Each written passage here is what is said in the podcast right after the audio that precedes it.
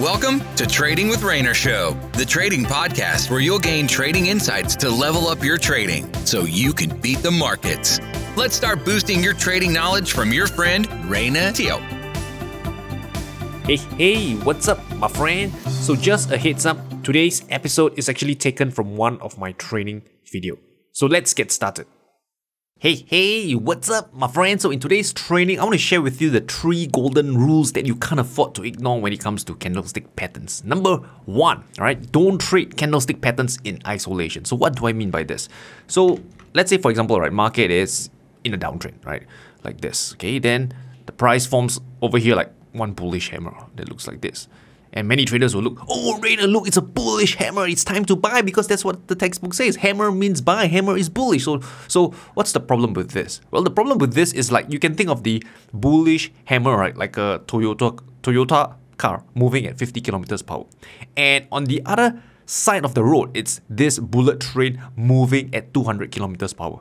When the two of them meet, what happens? Well, likely the bullet train will just, you know, ram the Toyota into pieces and, you know, get crashed, right? And it's the same thing as this chart I'm sharing with you over here. It's like, you know, the hammer is like the Toyota. This downtrend is like the bullet train.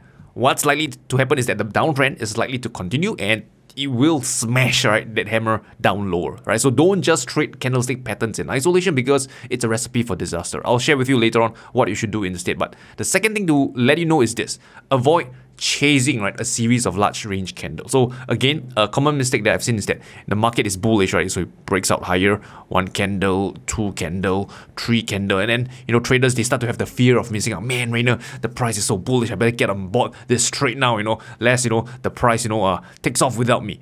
Well, here's the thing, right? Whenever you look at a chart and it looks really bullish, more often than not, right, your gut feeling is wrong. That's usually a bad time to enter a trade. So the first two rules that I've just shared with you are things that I want you to avoid doing. So how should you trade candlestick patterns then? Here's a very simple formula for you. This is what I call the T A E formula. It stands for number one, you look for the trend, two, area of value, and three, entry trigger. So in other words, right, what you're looking for is for the market to be first, let's say, trending up higher in an uptrend. Okay.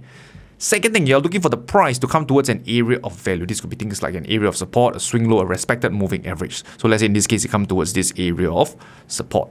Okay, come to this area of support.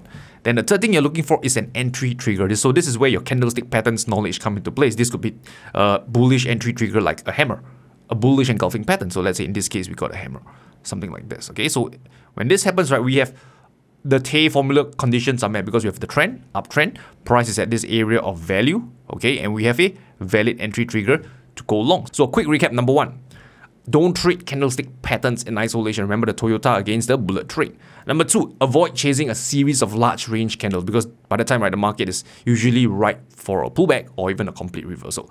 The way to do it, right, is to go with a simple formula, what I call the T A E formula, looking to trade in the direction of the trend from an area of value and then look for a valid entry trigger to time your entry. We appreciate you joining us in this session of Trading with Rayner Show. Be sure to rate, review, and subscribe to the show. And visit trading with rayner dot com for more resources related to today's session. That's trading with rayner dot com. Until next time, good luck and good trading.